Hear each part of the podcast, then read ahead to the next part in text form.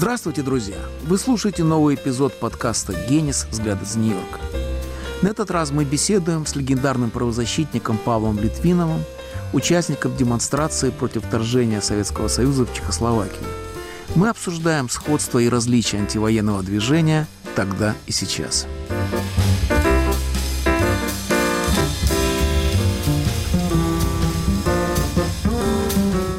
Для моего поколения это событие было основополагающим из всех, что не забывается.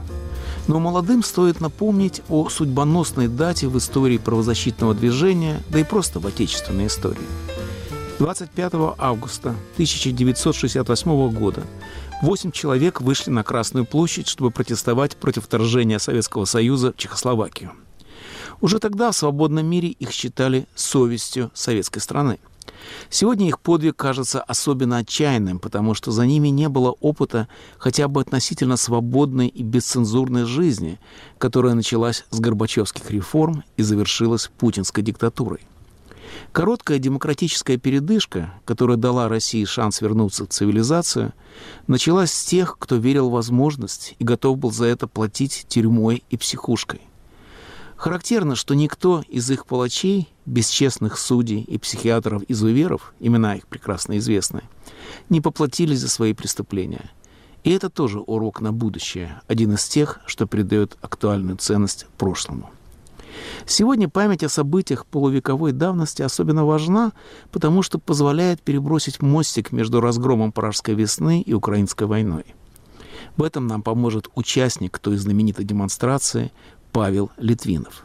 Как напоминает нам биографическая справка, Павел Михайлович Литвинов, внук наркома иностранных дел Максима Литвинова, физик, педагог, составитель многих самоиздатских сборников, включая «Обращение к мировой общественности», первого открытого обращения советских диссидентов к Западу. При разгоне демонстрации на Красной площади арестован, приговорен к пяти годам ссылки, которую отбывал в Читинской области. В 1974 году эмигрировал в США – где 30 лет преподавал математику и физику в колледже, а также продолжал и продолжает заниматься правозащитной деятельностью. В Нью-Йорке нас познакомил Андрей Синявский, в журнале которого «Синтаксис» мы оба сотрудничали. Должен сказать, что Павел – один из самых мужественных и здравомыслящих людей, которых мне довелось встречать в эмиграции.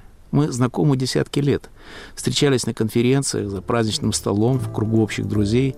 Но каждый раз, когда я вижу Литвинова, мне хочется беседовать с ним стоя.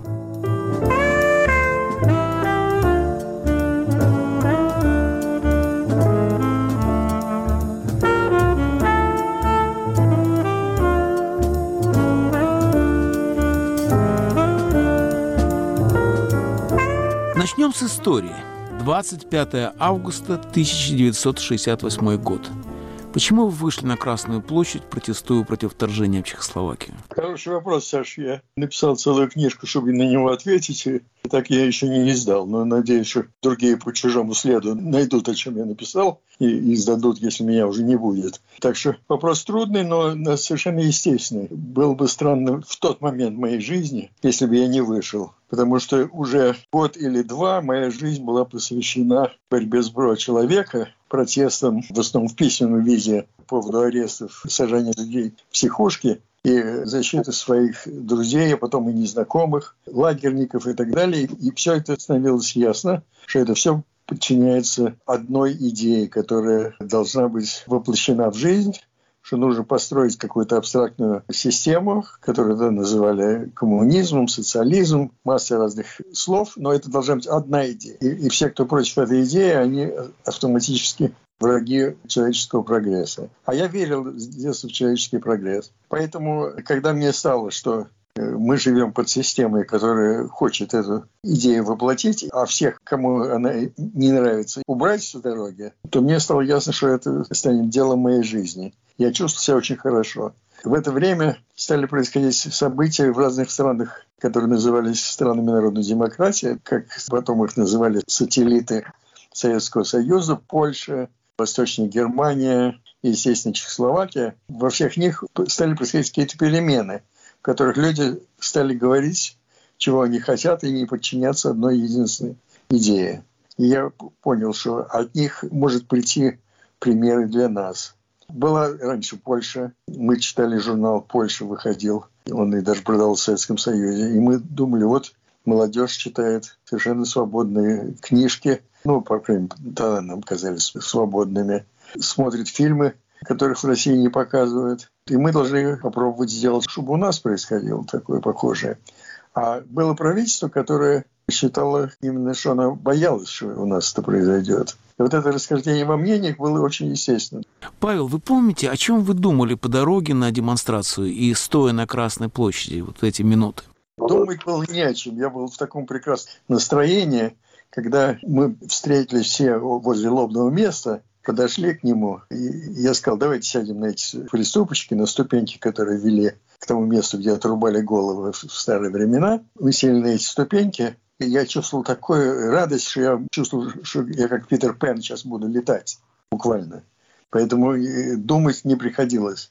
Я только как бы давал небольшие команды, как себя вести. Я боялся, что там были Витя Файнберг и Володя Дремлюга, очень лихие парни, что они могут вступить в какое-то взаимодействие физическое с КГБшниками, которые нас окружили. Я говорил Володе Дремлюге, Володя, не сопротивляйся.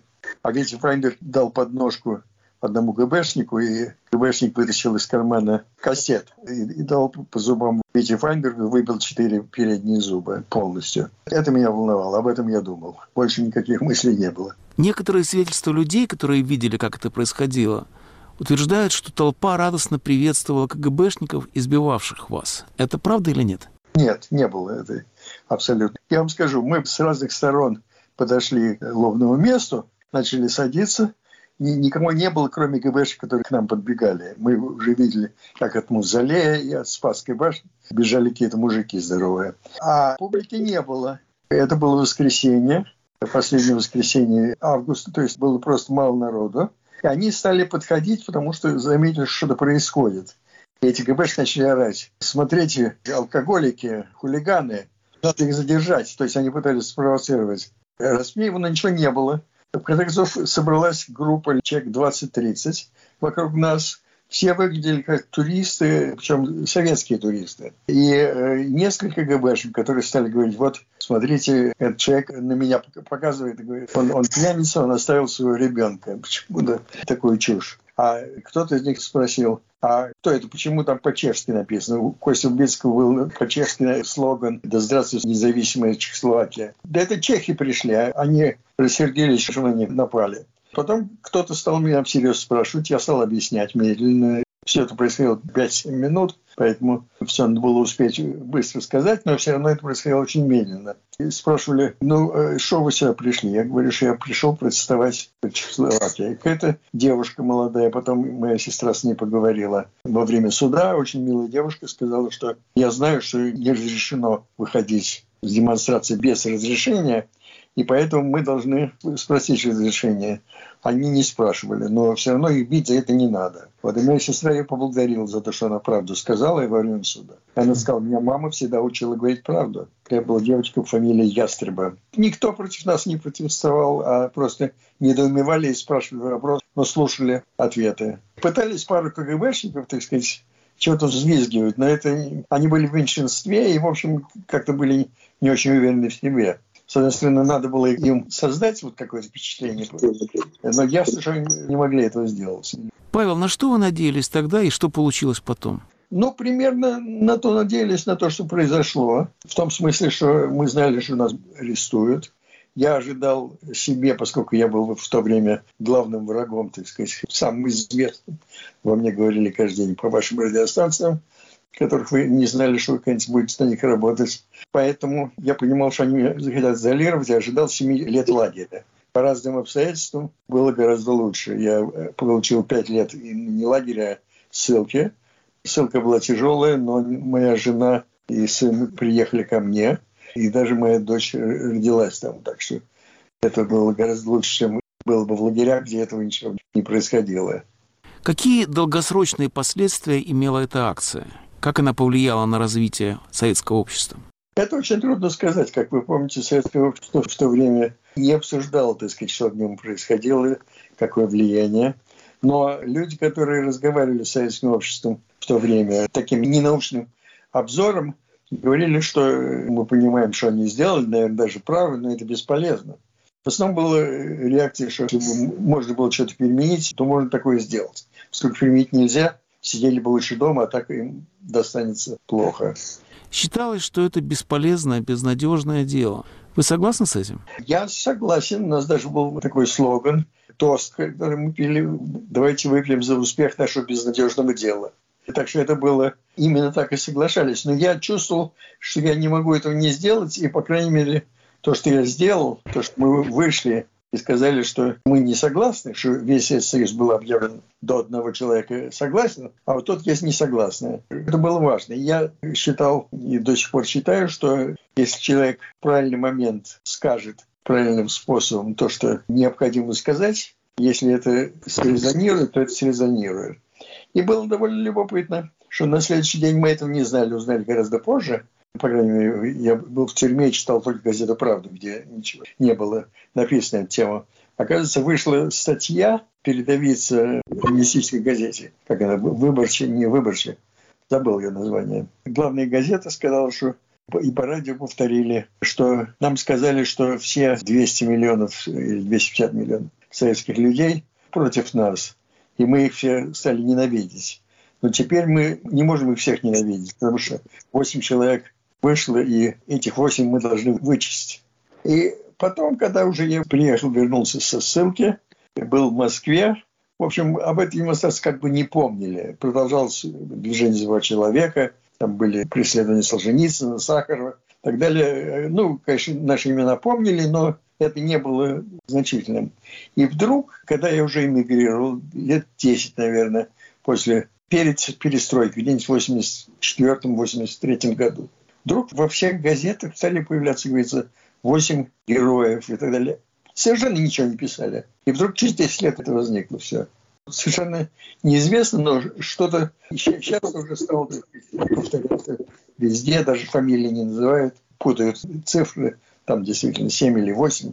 Вот, на самом деле было 8, но одна девушка, Таня Баева, мы ее уговорили, она была молодая, у нее был больной старый лагерник отец, и мы, Лара и я, уговорили ее сказать, что она просто пришла посмотреть, что с нами происходит.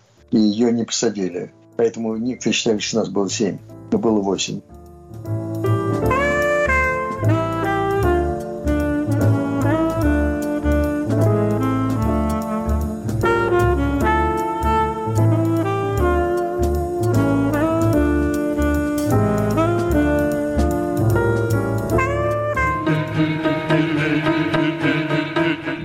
Гуманитарный коридор – разговор о помощи беженцам, о сочувствии, проявленном буквально всем миром. Узкий поначалу, гуманитарный коридор расширился до размеров истинной человечности. Подкаст «Гуманитарный коридор». Ведущие Игорь Померанцев и Иван Толстой. Слушайте нас на всех доступных подкаст-платформах.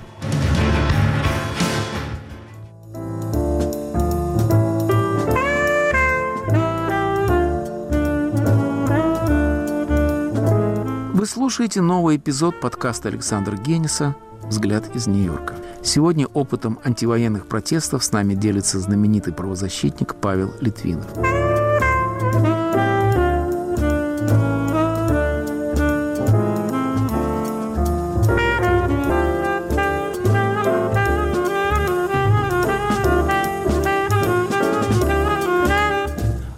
Давайте перенесемся в сегодняшний день из вчерашнего. В чем сходство и отличие вторжения в Чехословакию в 68-м и в Украину в 22-м? Ну, в главном принципиальном сходство полное. Потому что ни Брежнев, ни Путин и все их сотоварищи не могли что рядом с Советским Союзом есть свободная страна, которая, так сказать, будет развиваться, как они хотят, их пускают в рай, а мы живем в советском дерьме. Они так не говорили, но они этого явно ненавидели. Самое большое начальство не жило в этом дерьме, но они знали, кто живет там. Поэтому нужно было прекратить существование такой в то время республики, которая была в полуколонии Советского Союза, Чехословакия, предотвратить наступающую медленно свободу. И, и, то есть те идеи, которые вдохновляли нас, заставляли их ненавидеть нас и ненавидеть Чехословакию Нужно было убрать Чехословакию, чтобы она не служила примером.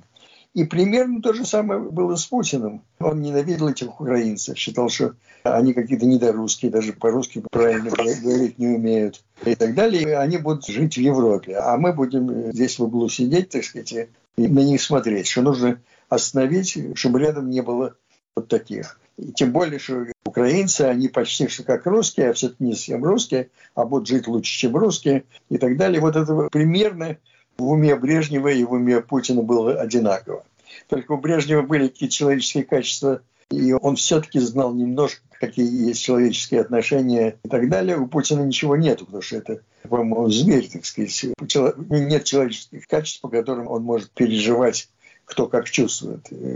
Чувства отсутствуют, по крайней мере, человеческие. Так что сходство было, но моральное сходство, конечно, отсутствовало, потому что Брежнев еще верил в какой-то коммунизм и считал, что мы делаем что-то хорошее, великое. А, конечно, Путин ни во что не, не верил, кроме наличных денег и физической силы. Поэтому разница была. Но психологически это, в общем, решение того же вопроса теми же способами. Мне это напоминает аналогию которую я встретил в одном американском журнале. Речь там шла о том, что Украина при России была бы как Западная Германия при Восточной, постоянный предмет зависти и ненависти. Скажите, Павел, как отличалась тогдашняя реакция Запада от нынешней? Большая разница, конечно, в том, что Чехословакия принадлежала к советскому лагерю.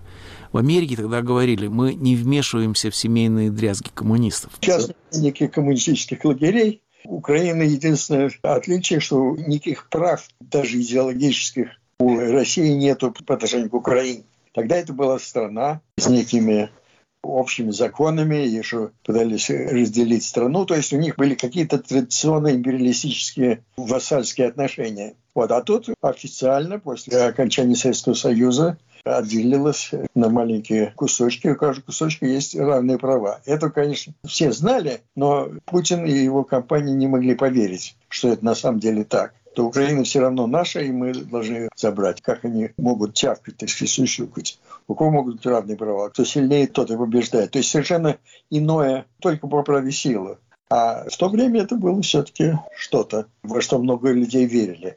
Поэтому отношение людей на Западе тоже было иное. Ну, во-первых, за это время люди узнали, что происходило в Союзе гораздо лучше, чем они знали тогда. И знали, что Путин лучше Советского Союза, но не коммунист в этом традиционном смысле этого слова. Непонятно, сегодня традиция здесь есть. И поэтому они воспринимали это как абсолютное, так сказать, звериное действие, в котором нет никаких оснований, причин, известно, кто на кого напал, что просто акт абсолютного произвола. Павел, как вы относитесь к антивоенному движению в России сегодня? Каким оно может быть, какое оно есть? Ну, я отношусь к нему очень хорошо. И я довольно много про него знаю, потому что есть такая организация ОВД-инфо, о которой вы знаете. Это люди, которые находят адвокатов для антивоенных выступающих, помогают им, пишут письма, собирают деньги и так далее. И они связаны через частично мою семью, так сказать, и моих друзей в Москве, и я им тоже здесь собираю деньги, помочь часть из них. Выехал, ну, довольно много всех в Москве. Знаете, что если кто-то арестован почти в любом месте России, то у них есть телефонный номер, который они позвонят, и там 24 часа, 7 дней в неделю кто-то сидит на телефоне.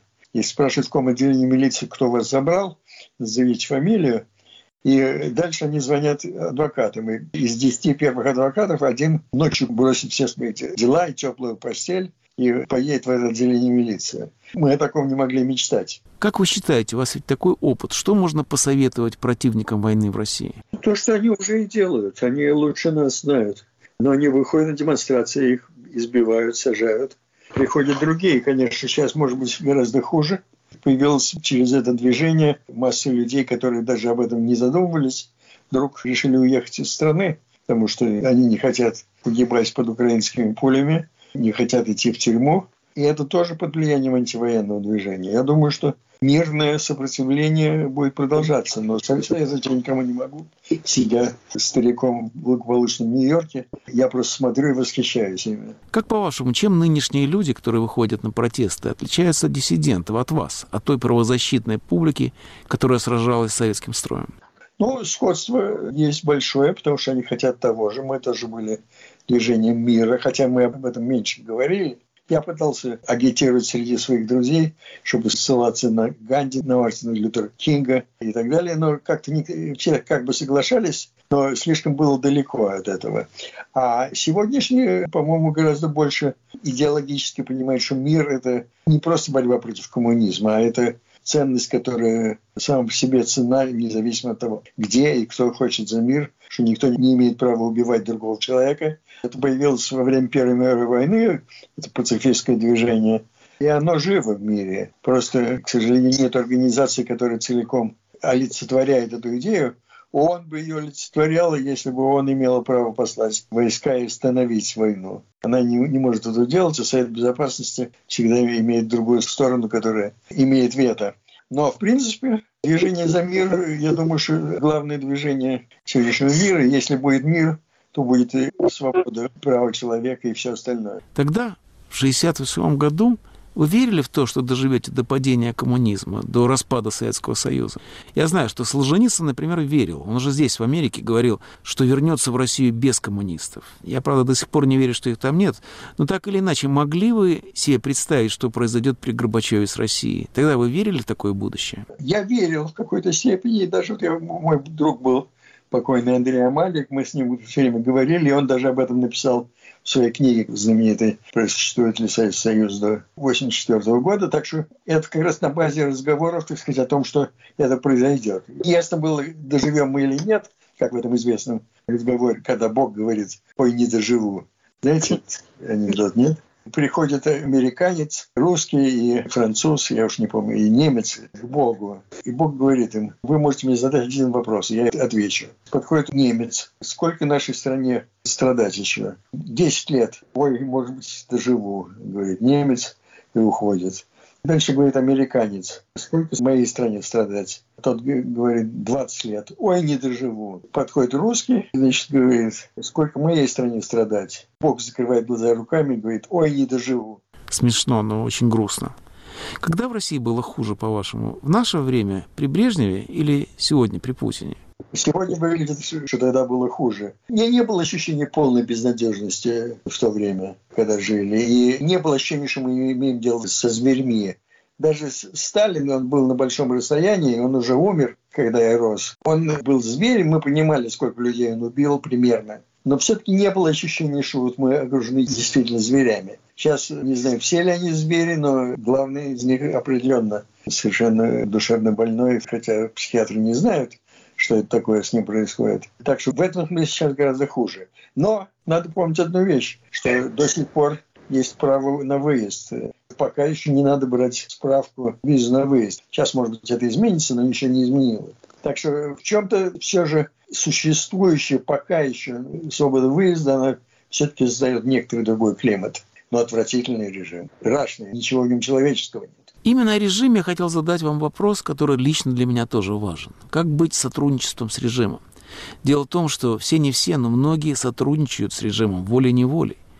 И вот тут такая проблема. Например, Алвис Херманис, замечательный латышский театральный режиссер, который, кстати, поставил 30 спектаклей по русской классике и по русским современным авторам, сказал не так давно, что все актеры, все режиссеры российских театров должны объявить забастовку. Все театры должны закрыться, пока идет война. Никакого сотрудничества с режимом быть не может. А что скажете вы по этому поводу? Меня ведь это тоже касается. Например, могу ли я печатать книги в России, или это тоже сотрудничество с фашистским режимом? А вы бы жили в России, вы бы старались печататься? Конечно, старались бы. Если бы вам разрешили печататься более-менее то, что вы хотите, или, так сказать, так, небольшое разногласие с редактором, который можно было договориться, а они эти, э, как вы, наверное, лучше меня знаете, редакторы одинаковые во всем мире. Если можно с компромиссом, так сказать, печатать книжки, Какая разница, кто там рядом напечатался? Я считаю, что новый мир выходил, он менял нас каждые два месяца. Его трудно выпускали, но если бы его не выходило, там в каждом номере было две-три статьи, которые рассказывали, как работает цензура в Германии фашистской. Все понимали, о чем идет речь. Хотя там не было никакой лжи, там просто печатали статью о цензуре фашистской Германии. Это были замечательные книги, я уж не говорю о Солженицыне. Масса вещей вышло. И Твардовский боролся, и были другие хорошие книги. Я знаю людей, которые сказали бы, если бы правда меня печатали, я бы напечатался. Думаю, что это фальшивые противоречия. Люди не затем идут в театр, так сказать, чтобы услышать что-то новое. Они знают, что происходит. Нет, это, я считаю, фальшивым противоречием. Если ты не Соловьев и не, как их там зовут, всех этих э, Симонянов и Арсимонян, уже теперь стала диссиденткой. Я думаю, что люди придумали эту проблему. Она была в наше время, тоже говорили. Ну, чушь это все. Если сказали то, чего ты не говорил за тебя, это другое дело. Но этого никто не делает. Ты должен сам подписать свою рукопись. Последний вопрос. Вы прожили долгую жизнь, видели самые разные ситуации. Сегодня, кажется, самый мрачный день, во всяком случае, в эти месяцы войны в моей жизни, это точно самое мрачное. На что надеяться сегодня? На победу Украины. Вы в это верите? Конечно. То, что победа будет, безусловно, она даже будет скорее, чем я думаю. Кто знает, что может произойти. Мне кажется, что она будет в течение месяцев. Что из нее произойдет, произойдут большие изменения. Не будет больше Путина, будет, может быть, какой-то другой сукин сын, но это все будут изменения. И те люди, которые, так сказать, как-то восхищались этой маленькой фигуркой, так сказать, они не будут э, восхищаться. Так что я вполне оптимистичен, хотя не знаю, доживу ли я, но хочу дожить. Спасибо, Павел. И давайте переживем Путина.